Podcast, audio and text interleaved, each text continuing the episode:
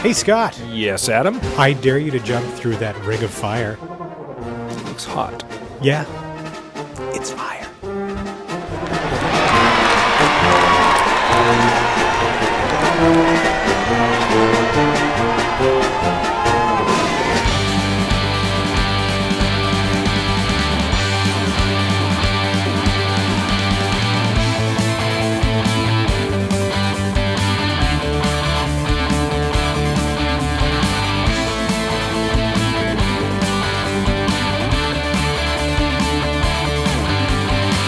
Coming to you almost live from the third ring of a three ring circus. This is The Unknown Studio. I'm Scott. I'm Adam. We are your clownish hosts. Goofy? No, that's Disney. Yep. Uh, we are your.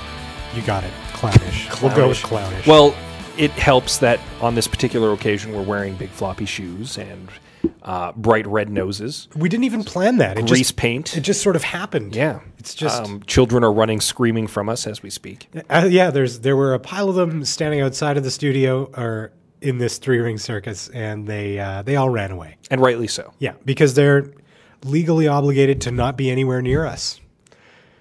Uh, which is interesting. Uh, it's not that we're not allowed to be near kids. Yeah. It's that kids are not allowed to be near us. Yeah, we've filed a restraining order against all children because they are upsetting. they they surround you and then they run away screaming. Yeah. We don't like it. It's very strange. It's really quite strange. Uh, we've got a great show today. Um, we are going to be chatting with Randy Brzozowski, the owner of Group of Rogues. He is a uh, man of many talents. Oh, my God. He's been uh, around Edmonton for many years doing stuff He is like the town bicycle in that he has been around, and done stuff. but that is all. Yeah. That is the only resemblance to the town bicycle that he bears. Uh, but uh, he's he's lived an interesting life. He's done many interesting things. He continues to do many interesting things, and we decided to talk to him about some of it. yeah, it was one of those. Uh, and in fact, you know, we've we've had a few people say we'd really like to be on the Unknown Studio, and when people say that to us, our first question is, well, why? But not just that. Uh, we also have like a backlog of people to put on the show. And uh, this happened to be one of those rare instances where he asked at just the right time. Yeah. and we had an opening, so we were just like, yeah, let's do it. So we stuffed him through our opening, and we're going to be chatting with him later on. during That the is show. correct, Yeah. yes. Yeah. No, I have to apologize. I uh, I am quite sick. Uh, which is a rare change because usually I'm the one who's sick Well, yeah. recording. and but, you're, you're the uh, one who's always using your voice, so it seems like your voice gets is like the town bicycle. Yeah, Yeah. My voice gets around in Yep, and a sexual way. in a very sexual way. It's quite disgusting. So, so I hope that you will be able to bear with me. I'll try not to uh, that and into the microphone. That will be the one and only time. Uh, yeah. Now, um, the last few shows, we have we've joked about how we always talk about the weather. Edmonton being the kind of city that it is. And uh, the last show with uh, Adam McGale, we talked about, in fact, how warm it was yes, and how delightful and unseasonable the temperature was. and then since then, the temperature has returned shockingly to form, and it is now. Uh, cold again. Not bloody cold. No. I wouldn't say that. It might feel a little colder than it actually is because we've been spoiled for the last few weeks. Our bodies have acclimatized a little bit to the more spring like temperatures. It's true. And now that we're back down where we would normally expect the temperature to be for this time of year, it just feels colder. We've been cheated out of a rare gift, and we're mad as hell. Now, one of the reasons that I want to talk about it, not just the fact that we're back to normal temperatures, is that as we're recording this show, there is a story on the Edmonton Journal's website that says that police are investigating a woman's death in West Edmonton uh, that may have resulted from her slipping on icy sidewalks. Yes, um, and I know for a fact that that was also reported on on the radio today on six thirty Chad Nine News eight eighty name drop name drop. If you don't already listen to Scott on the radio, you must. You must. Uh, but uh, yes, she um, now as of this recording, and and obviously more details may come to light by the time you you listen to the show after it's been published and and put up. Um, police don't believe that it's suspicious in nature. Yeah. They are investigating. They believe that she was walking down a city street, happened to misstep on some ice, fell, likely struck her head on the pavement and expired. Um, probably from the trauma. It's possible that she was lying there for some time and expired due to exposure to the elements. We don't know, but it seems likely to me it was probably the fall that killed her. Which and is- this is entirely speculation. and, at and this if, time. if that is indeed the case, well, regardless of the of the situation, uh, that it's terrible to hear, but it is a it is a brutal reminder to people out there to make sure to keep their sidewalks clear. Now, I know that that's difficult to do when we have the thaw and freeze. It is also illegal not to do. You can get a $250 fine from the city for not uh, keeping your walkway clear of ice and snow. And it is it is dangerous, not just to regular people, but I mean, think of your mailman, if nothing else. I- If that Your male person, sh- person. if that if that person shows up, which these days with Canada Post, who knows? But but assuming they're doing their jobs. uh, they could fall and they could die. So it's- and you could die too. I mean, just not keeping your walkway clear of ice is dangerous to yourself as well. Yeah, it, I mean, and I know that people get frustrated because the ice is so hard and it's hard to break through. But you could throw down a little bit of ice melt, a little bit of sand, and eventually you'll be able to start picking away at it. Just make it safe for your neighbors and for people uh, walking around in in the area. Now, uh, my mother and I both live in uh, condos, Yeah. in condo complexes, like enclosed little areas. Um, not the same one, obviously, but uh, That we would both be have horrific. Had, we both have had similar complaints uh, just in the last week. Is that right? And that is that uh, both her condo board and my condo board um, have terrible contracts with whoever is doing our uh, our snow clearing Okay. because uh, all winter, all winter, and remember that uh, even before winter in November, when it was still technically fall, we had a tremendous amount of snow. And we had a tremendous amount of snow in December as well. Uh, my condo complex has been plowed exactly one time Are you serious? in all of that time. And so there is now a uh, uh, a lake, a frozen lake where our road should be, and it is intolerable. But What can you do? you- that's not that is the condo complex's responsibility, and and more specifically, whoever they're paying to come and do that. Well, I hope- and they have not, and it is terrible. And so, of course, it becomes even harder for me to keep just just my little walkway in my front, leading up to my door, which is my responsibility, clear of ice, because if it gets even just a little bit warm, it starts to melt. There's a tiny little dip between the road and my walkway, and that just fills up with water. It is the worst. My mother's had a similar problem with uh, whoever's responsible for clearing the ice and snow in her complex. And I'm a little curious is that common in Edmonton for condo complexes to only have someone come once a year to clear the snow and ice?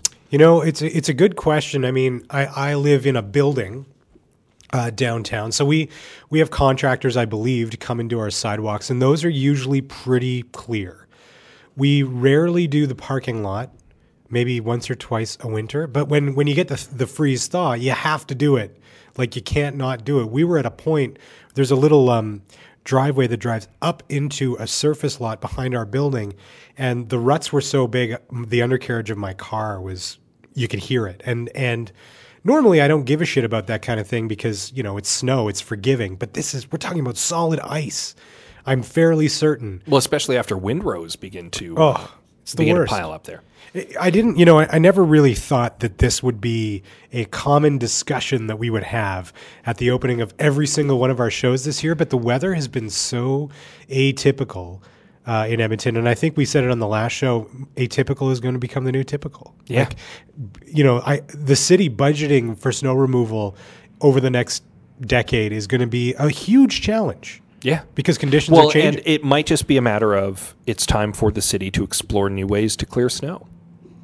I'm not certain what they are. I, I have no solution to propose other than heated roads, which I have proposed previously Well, on, and the, you and on I, the podcast. you and I have talked about a giant mirror reflecting the sun's rays Yep. to to to uh, to make the snow melt. yeah, flamethrowers. Yeah, we uh, Um, whole platoons of people with flamethrowers. Um, but it, in all seriousness, if plowing the streets and sanding the streets are not being effective. And if they are damaging our roads so that every spring they're just the surface of the moon to drive down some residential areas and whatnot, time and again, maybe it is time that we start to explore. There's your startup idea, Edmonton. Yeah. Someone needs to start exploring new ways to uh, effectively do snow removal because it's clearly an issue. You're going to make a boatload of money if you come up with a stellar idea. There you go. Yeah, I- I'm giving it out for free, people. I think between that kind of business, like figuring out what the sweet spot for snow removal is in this new reality of climate, plus coming up with the right formula for uh, the components to put into pothole filler, between those two things, you've got two seasonal businesses that will make you a fucking millionaire. So whoever's out there who's thinking about, you know, roadways and all that kind of stuff, get on it because we can't wait much longer. no. It's get it's unten it's it's it's a tenuous position that we're in as Edmontonians. It's uh, horrifying. It's terrible. And you know, it's the worst. true, it is it's the worst. It is I that's hate not it. that's not necessarily fair, but it is certainly the worst so far. so far. Yeah, it's true. And and you know, I'd like for I'd like for citizens of this city to have something new to complain about, something different to complain about, something more substantive. You know, Then than, the snow. than the snow and the potholes And the potholes. I'm, I'm, I'm done with it, and I hope you are too. Now, uh, we've we've had kind of an unusual start to the season uh, for the podcasting season. I mean, we're we're on episode. Gee, is this five or six? it might be five. The internet will tell you. yeah. Uh, But you know, we it's it's been so confusing and so alarming that even Scott and I can't keep track of it.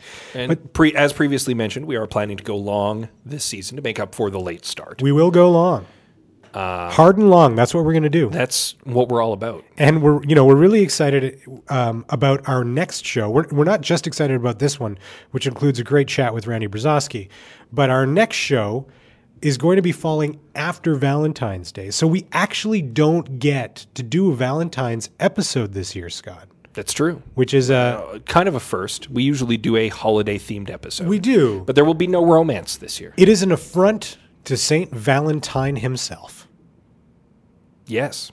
I was going to say driving the snakes out of Ireland, but that's St. Patrick. That is a completely different guy. Maybe that's something we can we I can do a think- St. Patrick's Day one. St. Valentine actually wrote love letters to the snakes in Ireland. Hmm. And that's how he got them out. He lured them out with promises of love. That is historical truth. That that is correct. You That can is- if you look on Wikipedia tomorrow, Scott's furiously we will changing have the entry. we will have changed that. and that makes it true. That reminds me, s- just a, a quick aside. Speaking of Wikipedia, um, I was looking at some of the people I follow on Tumblr yesterday, and the artist Cisco, who did the Thong Song, according to his Wikipedia entry, which hasn't been updated, this particular thing hasn't been updated in two years. He lives in Edmonton. Really? he doesn't. He he he does not live in Edmonton. If you go looking for Cisco and you find him here, it's not because he lives here. It's because he's slumming.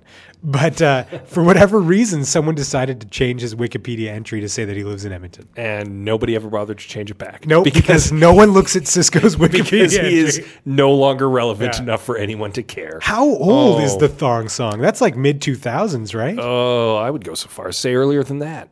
Here's a clip from the thong song. Let me see that thong. Baby, that thong, that thong, thong, thong. I like it when the beat go. Baby, make your booty go. That thong, that thong, thong, thong. Anyway, uh, what was I saying? Oh yeah, so no Valentine's Day episode.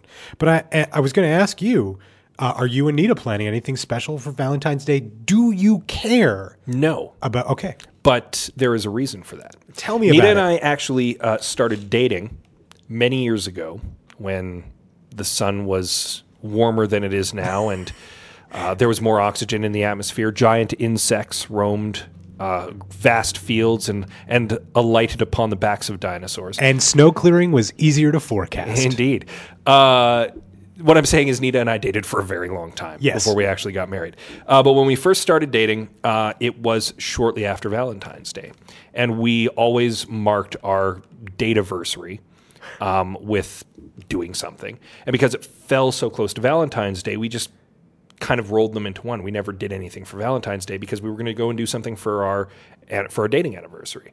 And we've just continued to do that. Now, even though we now have a wedding anniversary, which is in the fall, uh, we still do a uh, a an anniversary to do around Valentine's Well, Day. in it's February. it's you know sort of. I don't want to say it's around the time when you met because that's probably not true. oh no, we knew each other for quite some time before we started dating. But it's a significant milestone in the shacking up uh, sort of schedule for you guys. Well, indeed. And you and Rachel do something to celebrate your anniversaries by the fact that you are not married True.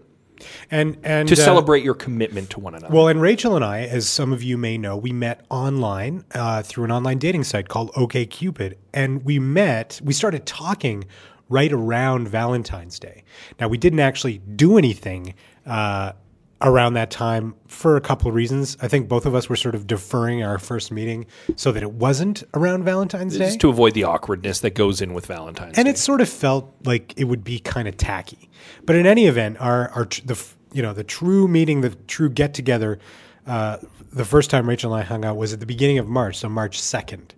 So that's that's when we sort of that's when we celebrate. We don't really bother with Valentine's Day. Now, uh, that also kind of segues into uh, a point about something we were talking about earlier, which is our odd podcasting schedule this season. Yes, Uh, due to you and Rachel planning to go away and do Lovebird stuff. yes, uh, over your your dataversary, Mm-hmm. um, we will actually do two back to back episodes. Our next episode and the episode after will be back to back on subsequent weeks, rather Yeah. than the usual two week break, and then there will be a uh, a week off That's right. essentially, so Yeah. that you can be away and we don't have to worry about an episode. exactly. Yeah, it'll be great. Uh, should we spoil what the topics will be for those two? I you know why not? We Okay, we let's have- let's build up a little bit of buzz. We've secured we've secured our guest for our next show. I'm very pleased to announce that we will be chatting with It is a return guest. It is, If you go back in the annals of the unknown studio, episode season one episode, episode two. two was the first time this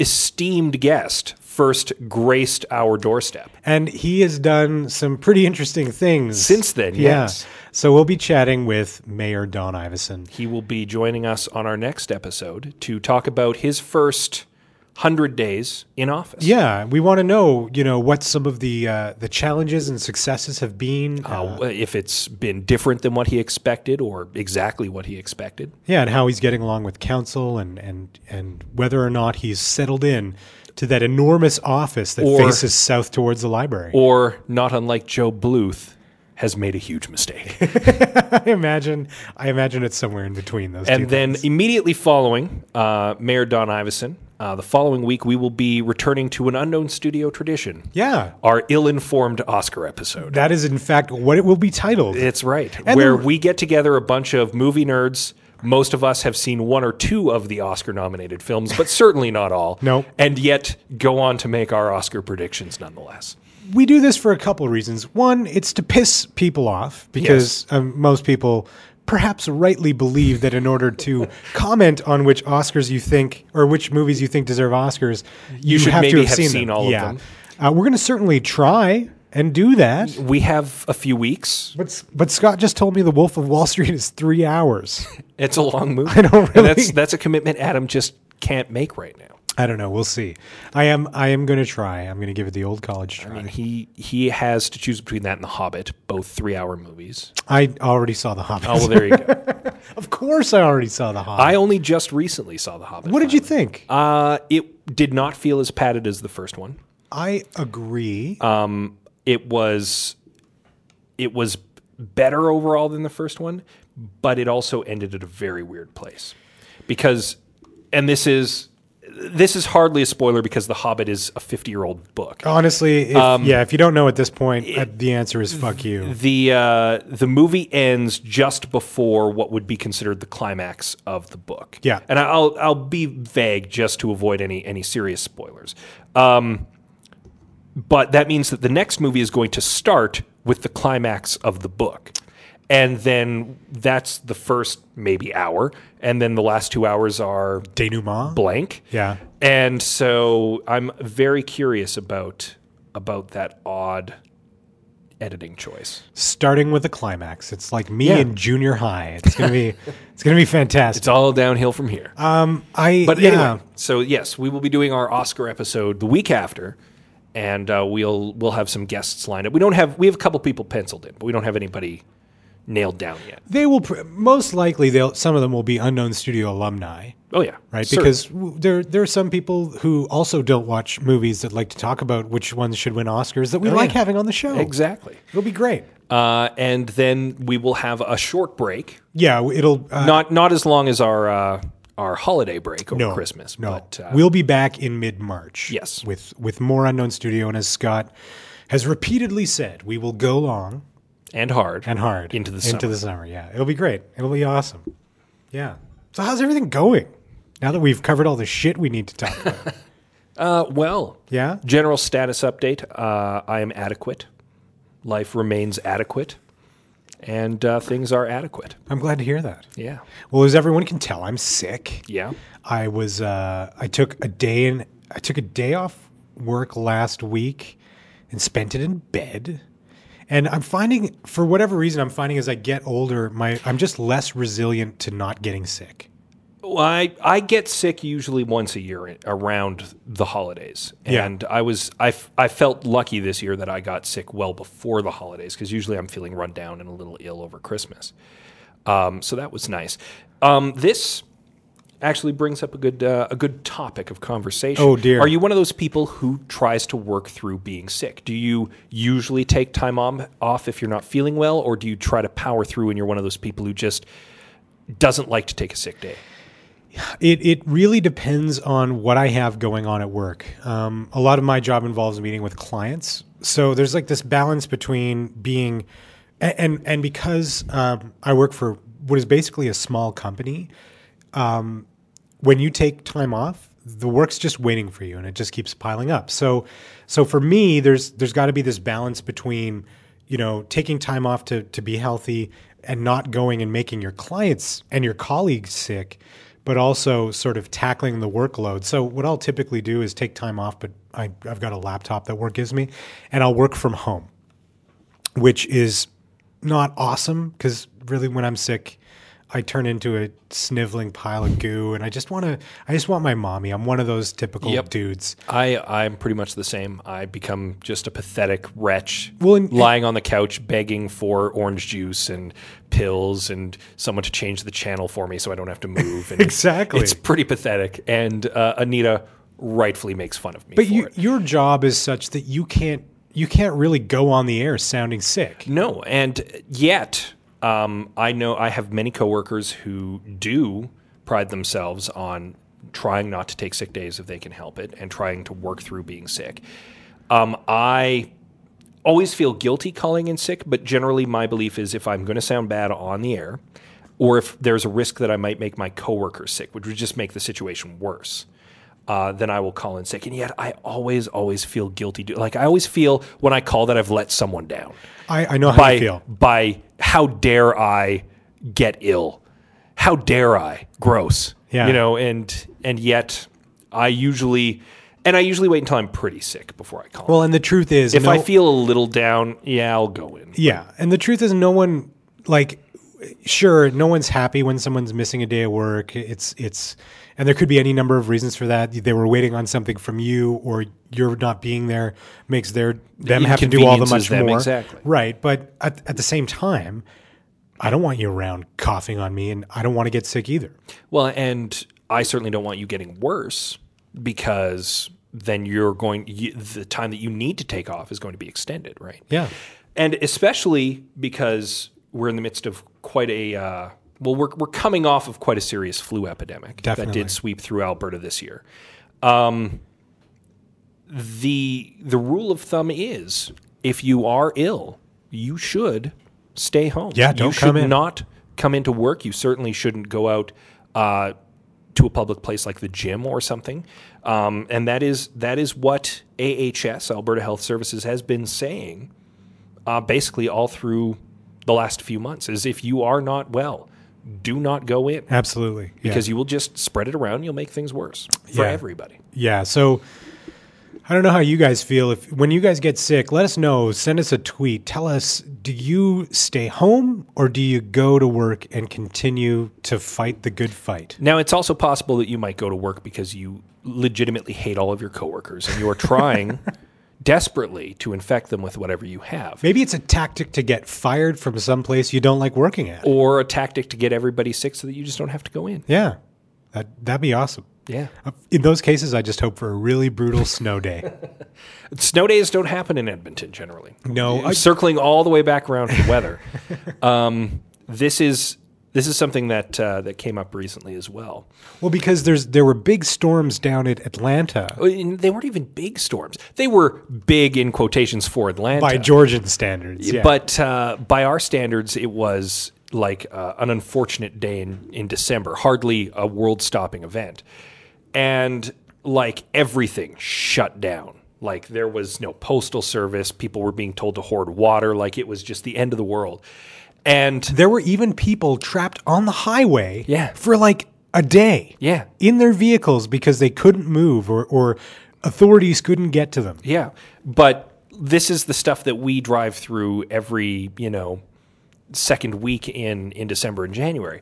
And it is I cannot remember even from when I was a little kid uh, really ever having a snow day because it would always be bus service might not be running because the buses might have trouble, but the school is certainly open. Hell yeah. And my parents would drop me off at the door of that school every day, and I would end up having to go to school because that's just the way it was.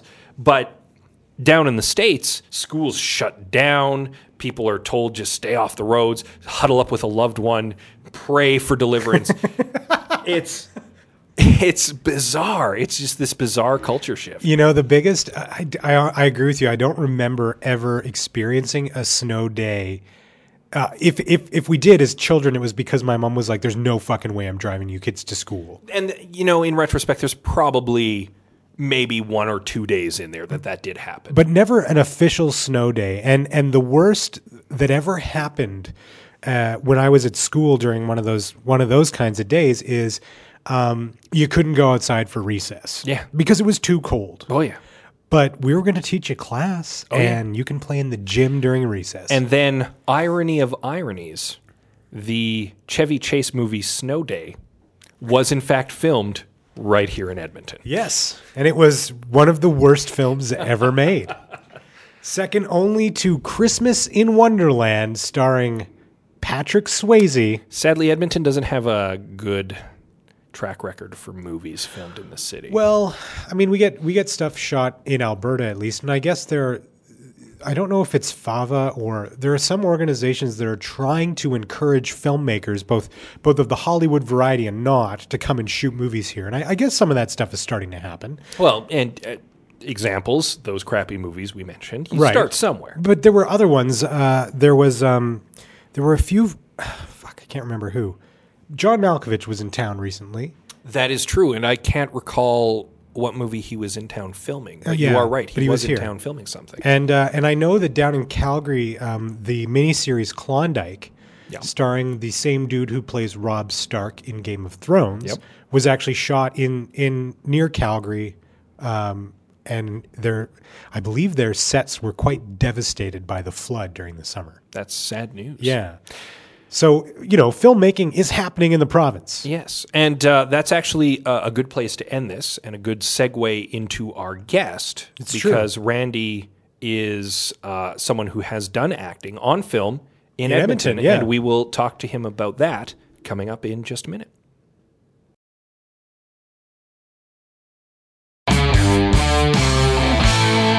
Are you looking for current, relevant, highly specialized digital media instruction? You need to seek out The Guru. Guru Digital Arts College offers intense six month programs that simulate real world projects. You'll work in small classes in a casual professional environment and meet industry pros who offer a mentor style approach to learning. Some institutions make the same claim, but with Guru, you'll develop the confidence to get out and become a part of the digital media community. Come visit us anytime. Check out a class, talk with our instructors, and be part of the Guru experience. For more information, email info at gurudigitalarts.com or call 1 877 429 4878.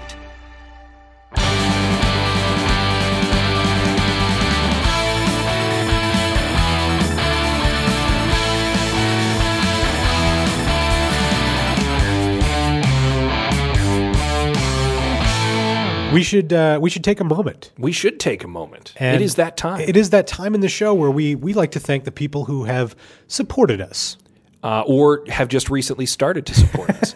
Uh, true. Starting with our oldest supporter They're not the oldest, but they've supported us for the longest. for the longest. Uh, that would be, of course, Owen Brierly over at Guru Digital Arts College. What a fabulous, fabulous band. It is, I'm, I'm going to change it up. He is the Professor X of digital media in Edmonton. Yeah. He is a man of vision who's uh, running a uh, uh, an academy full of digital media misfits who are just trying to make it in the world using their special gifts to better humanity. and I'm certain that the faculty at Guru would like to be X Men themselves. So, It's true. So you've got your Wolverines and your Rogues and all that stuff uh, working over at Guru Digital Arts College, teaching students all about 2D and 3D animation, video game level design. In fact, their uh, video game class just released a bunch of little video games that they created. If you check out uh, Guru's Facebook page, you can you can see what those are like. And of course, their digital illustration and sequential art program is first rate. Um, and some of you may not know this, but I, I teach professional communications at Guru Digital Arts College to those students. There you go. So, uh, if you are looking to change your career and you are interested in the digital arts, you can certainly do no better in Edmonton than to check out Guru Digital Arts College. That's uh, Digital, arts. gurudigitalarts.com. Yep. And uh, you can also go and check out their digs at the historic Mercer building downtown. Um, I'm sure if you went up and uh, expressed some interest, they'd show you around and uh, maybe you'll find the place you belong. Yeah. Speaking of places you belong, Mm, if you're hungry, this is definitely a place you should check out. It's called Oodle Noodle. they are our newest sponsor. As of last episode, the ink finally dried on the contract. Oh, yeah. And we were able to uh, start talking about them as we had been dying to do for months. Very much Because so. we are big fans of noodles. Yeah. Especially oodle noodles. Yeah, i- if you want oodles of noodles, and honestly, one of the best um, fast food places in the city. They've got locations all over Edmonton and in, um, I believe, Leduc, and I want to say Spruce Grove. But you can uh, just to make sure, check out their website oodledoodle.ca, and they also deliver They do. which is amazing. Yes. And starting um, later on this month, we'll actually have Oodle Noodle gift certificates to give away. So keep your eyes on the Unknown Studios Twitter feed. We'll be doing most of our giveaways that way. So thank Because you. we're big fans of the Twitter. we love Twitter. yeah. It's where we might throw one out on Facebook yeah. We'll see. for the Facebook people, you know. Yeah, the, those people. but huge thanks to Oodle Noodle for their support and, of course, to Guru Digital Arts College. Ask and ye shall receive. That is one of the reasons why we have Randy Brzozowski on the show today. He is the chief rogue and bottle washer at the group of rogues, and we find him to be Fascinating, very fascinating, handsome, Pre- dashing. pretty ruggedly handsome. yeah. It's uh, it's the whole ensemble. I wish I wish you could see it out in podcast land. Randy, thank you for joining us. Thank you for having me, and thank you for the wonderful build up to my ego. I'm I'm right on top of my game now. Well, we're probably going to spend the next half hour slowly deflating that ego. as more, long as yeah. it's strategic, I'm totally in support of that. We're all about We are going to peel your ego away like layers of a delicious onion. Oh. okay. The onion of my ego, yes. This and is at the end there will be crying. this is already this is already taking a turn, and not the way that I had hoped. But anyway, here we are. Randy Brzozowski, current actor.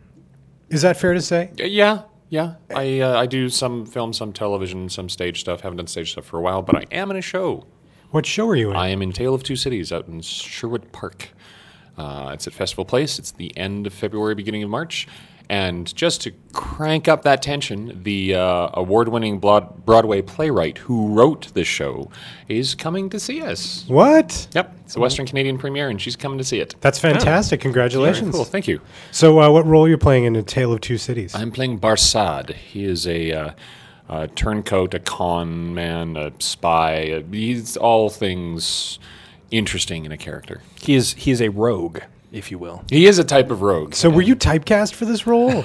Ah, well, I haven't pulled off any successful cons. Um, doesn't mean I haven't looked into the possibility. Sure. This isn't being recorded, is it? uh, d- no. Good. Um, So uh, yeah, no, I, I if if you look at my resume, I play drug dealers. Uh, I played a, a pimp for child prostitutes. Uh, I've played murderous cowboys. I've played more drug dealers. It's uh, you know my wife is really proud. of All these good roles. And not so i- in a way, you have been typecast as a shady looking guy. I have.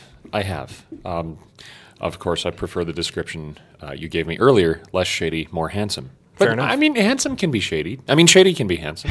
That's true. handsome. In this case, handsome can be. there are there are many prominent actors who have made a living over being ruggedly handsome or devastatingly shady? shady. I don't know. I'm I don't- searching for words now. I don't feel like devastatingly shady is actually a thing.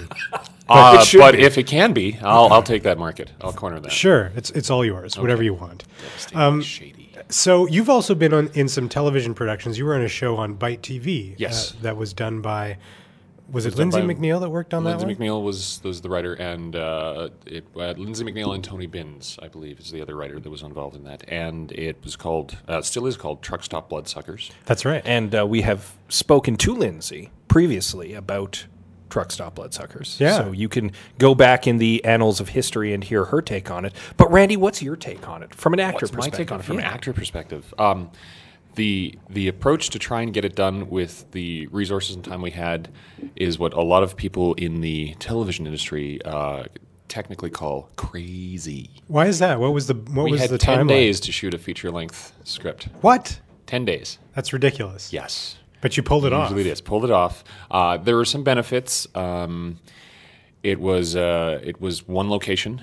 Um, technically, there were several setups within that location, but we shot uh, the entire thing in a little diner. N- nearby Edmonton or in Edmonton? Oh, in Edmonton. Oh, in okay. Edmonton, sort of in the northwestern industrial sort of sector, which is fascinating because it means this diner was still open during the day, during the week. So we had to go when they were closed because it services the industrial area. They closed pretty early, right? Right. So we were able to get in there at five o'clock, six o'clock, and shoot all evening and into the night, and then get out of there so they could open up the next day for their regular business, and then come back the next evening and try and do basically a feature length worth of stuff in ten days in that space. On on the plus side, the story takes place at night, Yes, which So helps that tremendously. worked out, yes. Yeah, that's that's the value, I guess, of vampires being involved, Mm-hmm. or one of the values. Yes, For there are many. there are many. No one sparkled. Oh, thank goodness. Now, uh, you also have done voice acting. I have, I have. It's been a little while, but uh, I've done voice acting in some uh, cartoons that you've never heard of and video games that you might have played. Like, uh, can you tell us what games we might have played that would involve your voice? Um, Mega Man, Maverick Hunter. Oh, I have not played that, Scott. I believe Scott X. is actually X. Mega Man, Maverick Hunter X. oh, okay. For Scott those has of you played- listening at home, it is a remake of Mega Man X for the Super Nintendo, which was released for the PlayStation handheld system, the one before the Vita. PSP. The PSP, yes, that's the one. Wow. How did you how do you score those kinds of gigs? Is it is it about knowing the right people or just knocking on the right doors? It's uh, if there was a manual that says how do you get these things, uh, I would publish it and make a lot of money. um, it's a combination of all those things. You have to you have to work, you have to hustle, you have to knock on some doors. Uh, getting an agent helps, but but the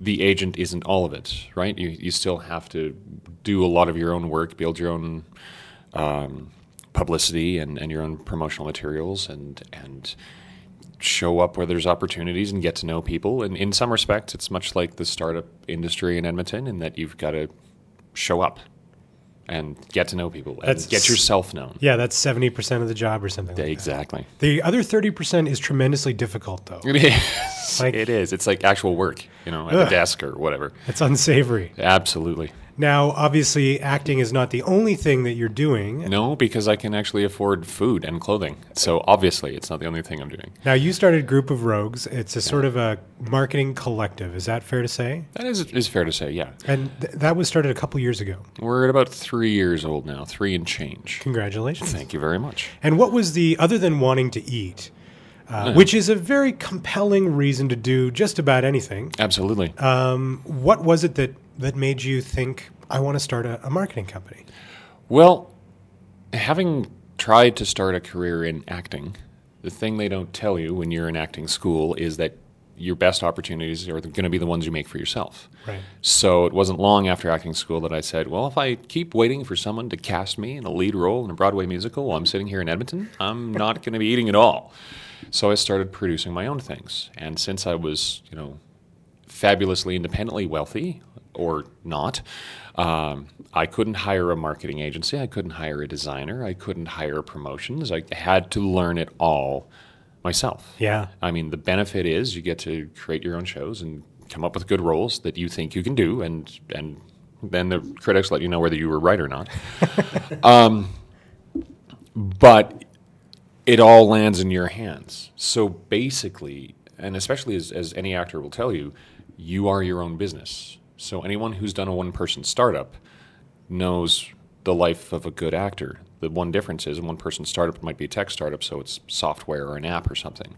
An actor, the product is you. So you are the CEO and the accounts payable and receivable and the research department and the janitor and the tax person. Y- You're everything. So going through that process and trying to do my own design for these things, I wasn't just simple satisfied with the oh, let's just put a picture of myself up with my name on it and say people come buy tickets because strangely that doesn't work. If only it did, If only it did. more people would go to the theater Exactly. and watch Bite TV and other shows. Yeah. So that evolution led me, and that and a, another little tangential story where I was street performing. I made the crazy mistake of saying, hey, street performing would be fun, and I like improv. Let's try improv street performing. I can hear people in podcast land um, Gasping? cringing, saying, What are you new? And I certainly was at that point. How the hell do you start? How do you even begin to do a street performance that's all improv? You, you have to have some kind of framework, right? yeah, we had games taken from theater sports. Right. That was our framework. Okay. The rest we built as we went along, which means, especially when we were new at it, sometimes we, we just we just plugged into something. We plugged into something that was going on with the audience. We connected with them, and we were on fire. Right. And then we'd get really cocky about that. And the next time we'd walk out to the next audience, and we thought we were on fire, but they were all new and they hadn't been there when we plugged in. and we sucked and sucked hard. So lesson one there, which is translated into my my business life and my marketing and consulting life, is you have to earn every audience every time. Yeah. You can never rest on your laurels, right? Yep. So that was part of my my marketing school that wasn't at a marketing school. The other thing that really caught me is I still remember doing this one performance and we had a pretty good crowd and we were doing something that was technically tricky but but we were nailing it we were just we we had it and we were we were we were hitting all the notes and, and the marks and and we were doing really well and people in the crowd were really excited and then two people as close as you are to me now which for those of you who can't see that is about three and a half feet got up bored and walked away Oh, that must have been like deflating a balloon. it kind of was because we stood up, uh uh and we lost our edge No. And by the time that scene was done, we had probably lost about a third of the crowd. Not because what we were doing was bad, because we let that throw us and we lost our confidence and it kind of went south from there. But the important lesson there was that it we thought we were doing this really well and we'd worked really hard in this one game and we were really nailing it. It doesn't matter how much you like what you do or how much effort you've put into it. If the person on the other side of the stage or the radio or wherever doesn't care, they're not sticking around. Yeah. And so you have to stop looking at what you do from your point of view and you have to look at it from the audience. And that's kind of the core of marketing your business. Um, I want to, I, and if anyone wants to send this in, and you guys can forward it to me, I want a picture of an ugly baby. Because ugly babies exist. Yes, right? they do. They I, do. I could actually find a few for Okay, you. good. That'd be great. Okay. Uh, because um, you could actually quantifiably say, ah, that's an ugly baby. But there will be two people who disagree with you baby's parents. Yeah. And we all look at our own businesses that same way. Your baby might be ugly, but mine is the most beautiful thing ever. My little business, my little baby, my little whatever. And I want to be able to show people that so that they can understand that you look at your company differently than anyone else ever will. You care about it more than anyone else ever will. You see it in a completely different way and from different angles, and you see the diapers. Hopefully, the people don't see the diapers, right? Yeah. so that people can understand oh the outside and the inside are two different things and that's what we do as marketers right Which is interesting because uh, a lot of people would argue that they are their own worst critic. So they would approach something that they've invested time and effort into and say, well, mine is obviously the ugly baby compared to all of these other babies. I see all of these successful, in, like even from a startup standpoint, I see all these other successful businesses who seem to be doing just fine. And I'm struggling day to day to make this work. What am I doing wrong that they're not doing wrong when maybe they are having the same problems you are?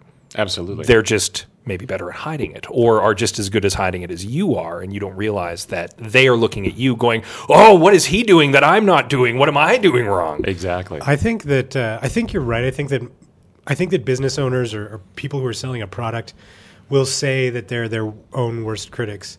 But when you present them with evidence that um, um, confirms that that not only do they believe their baby is ugly, but other people do as well, that cognitive cognitive dissonance thing kicks in. And and in my experience in marketing, Mm-hmm. they want to sometimes continue doing the same thing, but they're expecting a different result. It, it's insane. yeah exactly But but it's It's like the clinical definition of insanity it's, yeah, in fact it's- it's the thing you have to fight through to eventually convince a client to do something different, interesting, impactful, Mm-hmm. all those things. well they the, the client has a lens that they're seeing everything through that no one else does and i think that's why the clients like you mentioned scott were like i'm my own worst critic this is all terrible they might be looking at the wrong things they might say this is really bad and this is challenging my business and they don't realize that every other startup around them has the exact same problem and that's not what the problem is so they focus on things the wrong way because they're wearing that lens So um, while you're doing the marketing thing, you're Mm-hmm. you're doing the acting thing, you're doing all these things. you are a renaissance man It's Why, true. thank you. Where where are i look you great in a puffy shirt where are you spending most of your time? Is it evenly split across the board? I mean, right now you're working on a show, Mm-hmm. so so does the marketing gig count as the day job?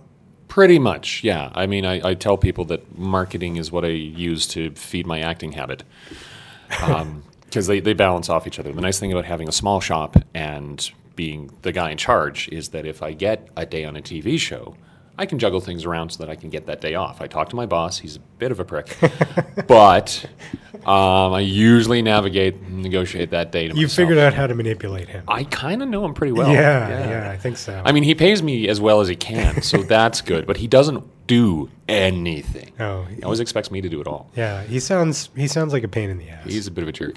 sure. Now I want to go back to the street performing thing, uh, Mm-hmm. and and we I also want to talk about uh, Yegprov because both of you guys are involved in Mm-hmm. that. Yep. and uh, and I think that's been pretty successful. But but before we get to that, I'd like to talk about um, your fire eating habit. Fire breathing. Oh, okay. I'm sorry. Mm. there's so, a there's a fundamental difference between fire breathing and fire eating. so can you explain that difference? well, one, the fire goes away from you, and that's why I like fire breathing because fire eating is putting it in your mouth, and that just doesn't make sense. Now, when people do that, putting it in their mouth, Mm-hmm. is there anything in their mouth to protect them, or is it all just mouth moisture?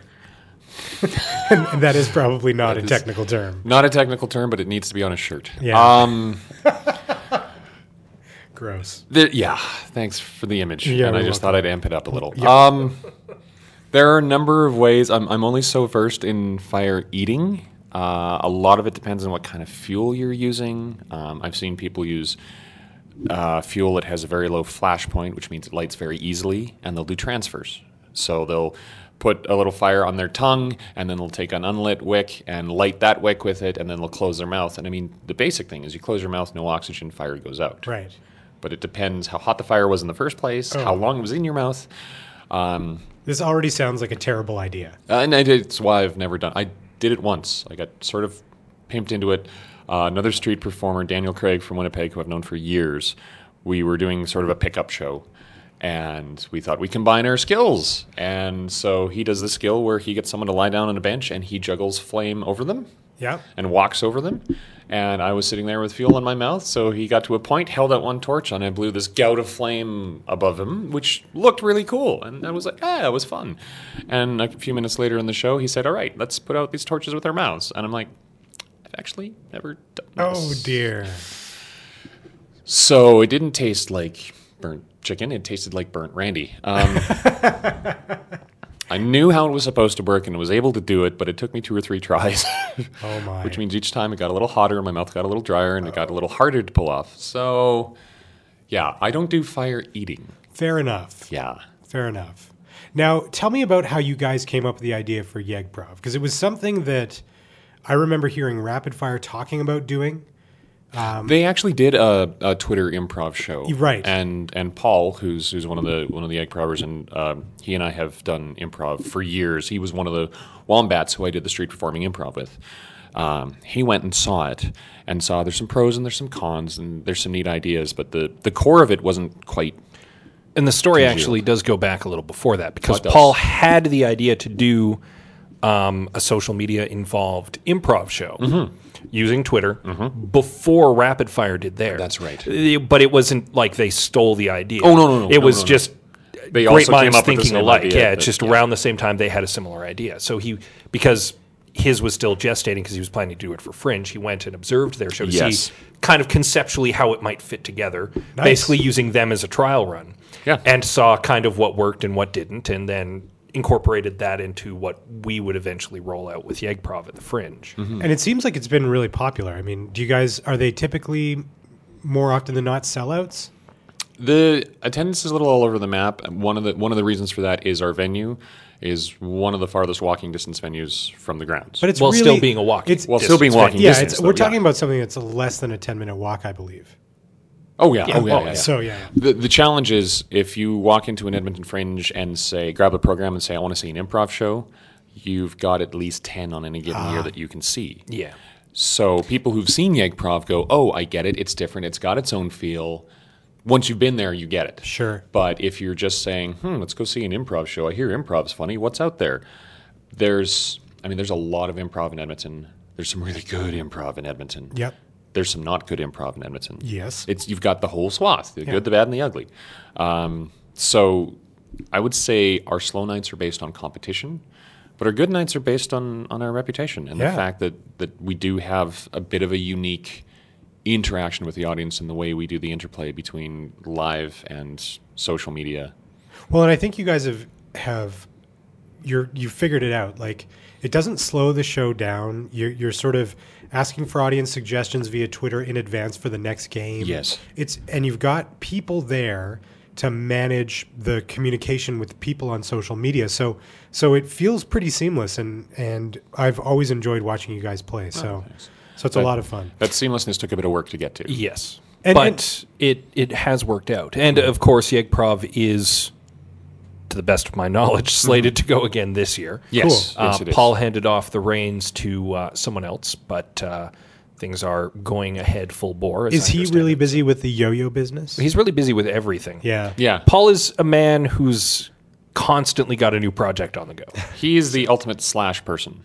If you and and I don't Oh. know if I want to explain that or just leave it hanging for a But minute. before the uh, show started, we talked about what Randy does, and he said he was an actor slash something slash something. Yes, actor slash marketer slash writer. Yeah, Paul is slashes like no one else. Paul has got more words and slashes than anybody I ever know. And as soon as he gets bored with one, he strikes one word and adds in two more. So he gets busy fast. Fair enough.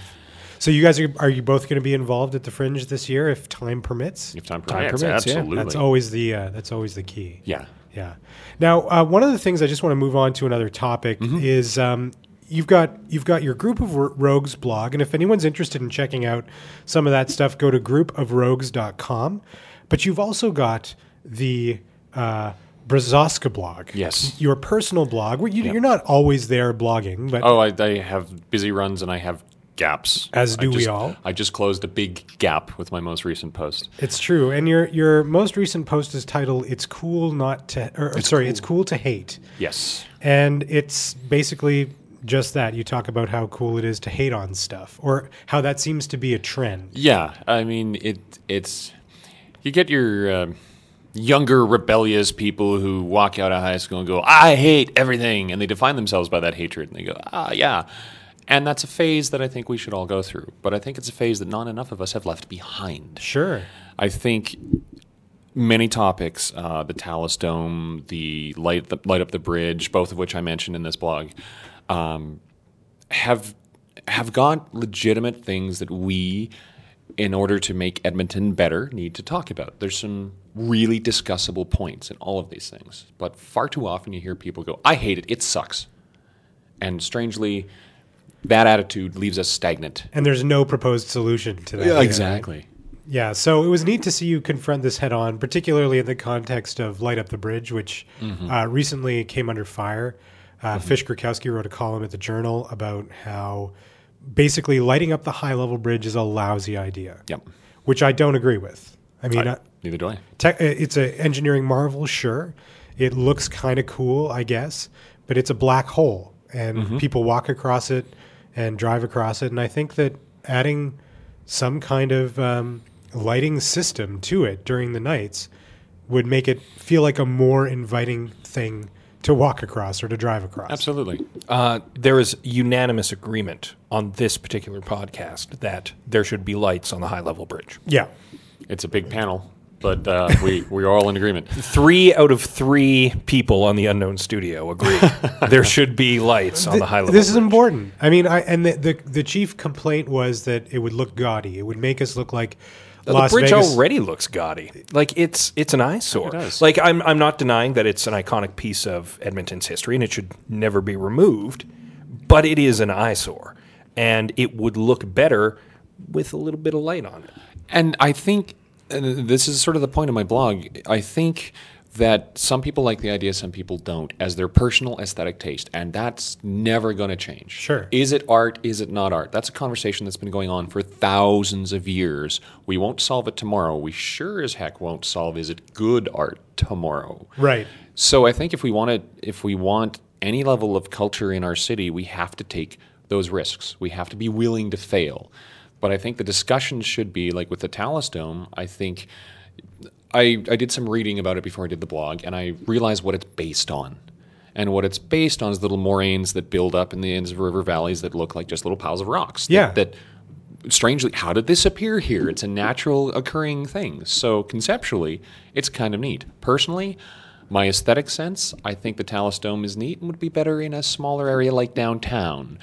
The scale of the Talus Dome, the scale of the Quesnel Bridge don't match up, and that's my biggest problem with it. And I have no problem saying that, but I say that's my problem with it. I don't say objectively that it sucks. Yeah. Yeah. because I can't say objectively that it sucks. I agree with you. I think scale and speed are factors when it comes Mm-hmm. to appreciating the Talus Dome, and I think as a reflective object, it would do much better in, say, the middle of Churchill Square. right, the land of reflective things. Yeah.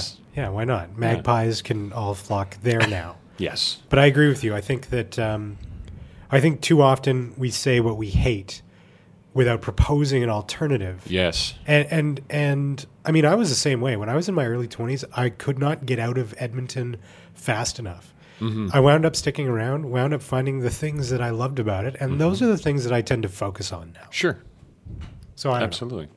And and those things are there everywhere you go. I mean, if you have if you live in a lousy stinking city, I guarantee wherever you move, you'll find another one. Right? yeah, for because sure. it's it's a lot of it's about attitude. But there's always in all these things there's these discussions. Like with the Talus Dome, it's ba- if you do the research, you understand what it's made for. But should public art that's funded as part of a city initiative need to be researched to be understood? There's a question that's worth discussing. And Yeah. I'd love to discuss it on both sides, and I think that's valid. It sucks. Not valid. so unanimously light up the bridge, Mm-hmm. and unanimously don't just say that it sucks. Pretty much. Yeah. I Far think, out. I think we're all on board there. Yeah, yeah. That works for me. Saying it sucks sucks. Yeah, I hate people who say it sucks. I hate them too. I wish they'd all leave. I That's- loved your comment on my blog. I hate this blog. I hate it when you're right.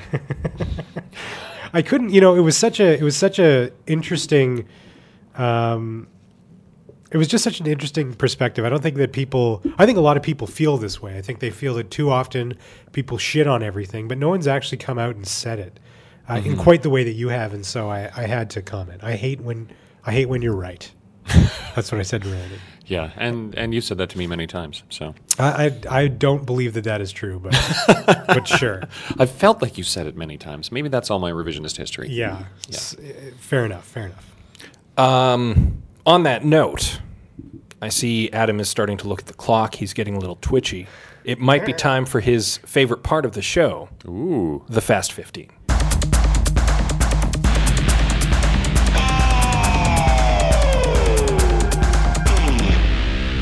It's true. It is my favorite Fast part 50. of the show. No, fifteen. 15. Thank God. I don't think I have time for 15. Yeah, I don't think any of us does. I don't think any of our listeners do either. But but if you've listened to the show before, Randy, and I know you have, Of course, many, many, many, many times. The Fast 15 is a set of 15 questions. The first 13, we ask the same ones of all our guests, and the last two are tailored to you, my friend. And it's just an opportunity for our audience to get to know you, um, to get to like you, and to get to understand how you deal with pressure, Intimately. intimate pressure. Oh, Intimate no, wait, pressure. No, that's- intimately understand. yes, intimate pressure is different. Yes. It's a thing. Is that in the last two questions? No, don't worry about it. okay. All right, here we go. The Fast 15 with Randy Brzozowski. Number one, your favorite food, Favorite food? Oh, ice cream, vanilla. I'm just weak. your favorite color. Blue. Uh, Mac, PC, or Linux? Uh, I'm a Mac PC hybrid. Really? Yep. I hate them both equally. Oh, that's that's fair. Maybe you should try Linux. I think I should. Yeah. Uh, dogs or cats? Hybrid again, both. Yeah. Do you guys have pets? Oh, We have cats. Okay. Uh, not I, dogs and cats. Yes, like them both. Own them both at the same time. That's a totally different conversation. Fair enough. Uh, coffee or tea? Coffee. favorite holiday? Halloween. Your favorite sport? Um, theater sports. Ah, Nicely did I done. like that? There we go. That's a first. That's for sure. a First. Definitely. Uh, your favorite pastime? Restaurants, going out, having a meal, having a glass of wine, and talking about stuff. Awesome. Mm-hmm. We should have brought wine and food next time. Next time. Your favorite music right now? Right now. Uh, the, the songs from Tale of Two Cities that I have to learn because it is a musical, so I'm listening to them a lot. Well, there you go. I'm sure that your wife appreciates that. Mm, she's not sick of it at all yet. Your favorite movie right now? Favorite movie? Lord of the Rings. Any one of the three, or just all three? Kind of the together? whole big swathy epic. They count as one movie. Let's be fair. one yeah. day long One movie. 12 hour movie. Yeah. Fair enough. Your your favorite video game? Uh, Borderlands 2. Ooh, uh, if you could have one superpower, what would it be? Only one. That's what I hate about this question. I think it would be flight. Mine too.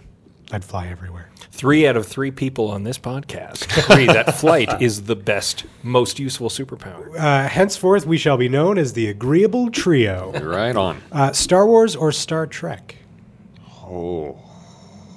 Oh, that's Making cruel. him pick between his children. He gave birth to Star Wars and Star Trek. Yeah. Yeah, I did. Oh, gross. Yeah, yeah, it was messy. um, I I want to say Star Wars, but only if we can pretend the newest three movies didn't exist. I'm pretty sure that our last guest said something like that. Yeah. Yeah. No, you, we can pretend. I'm okay, Okay. with that. Um, and of those three movies, we can take the lightsaber fight with Darth Maul, and cut everything else. Sure. Yeah, let's do that. Okay. I love revising history. Yep. Hmm. Now we're on to our wild card questions. What's your favorite thing about Edmonton? My favorite thing about Edmonton. You can you, is that you can. It's possible. Whatever you're trying to do, it's possible, and there are people who will help you do it. That's very true. In fact, that's what President Obama meant in his "Yes, you can" speech. He, He was talking, about, Edmonton. It's true. And your last wild card question: What has been one of the most interesting marketing challenges you've worked on in the last, say, year? Oh. And I'm sure there are lots. There are lots. I'm gonna say Winter City Egg.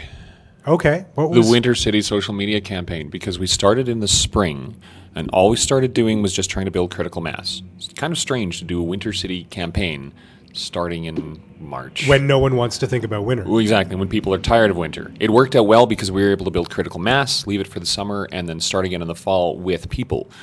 But in the spring, we had a lot of negative commentary. Really? Well, th- you, there's no homeless problem in this city. There's no problem with uh, with uh, troubled youth, um, drugs. These aren't the problems that are important to Edmontonians. Snow removal is the most important thing to Edmontonians, Yes. according to our experience in the first chunk of this of this campaign.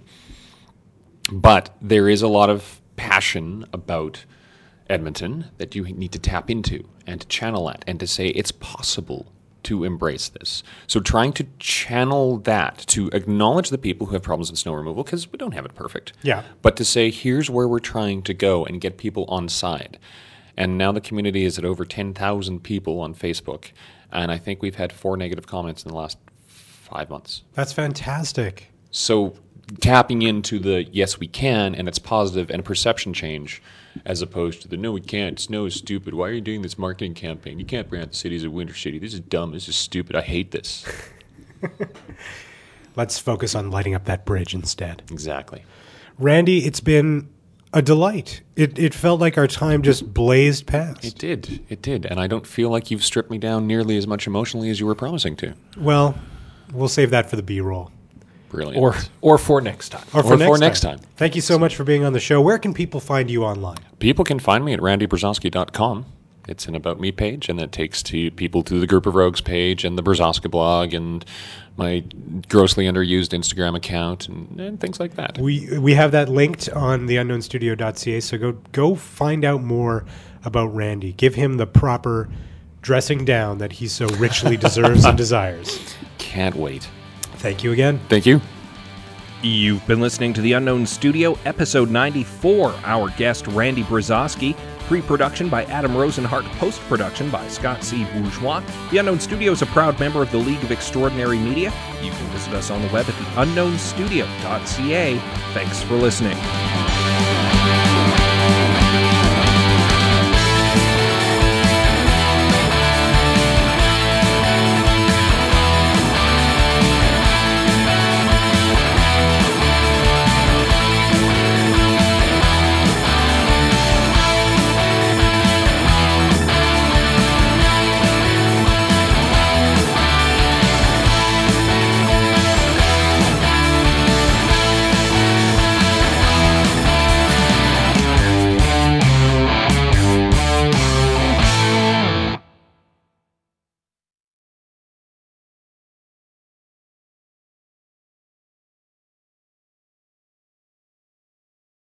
So can I get normal voice talking? Normal voice talking. Randy, normal voice talking. This is me talking in my normal voice.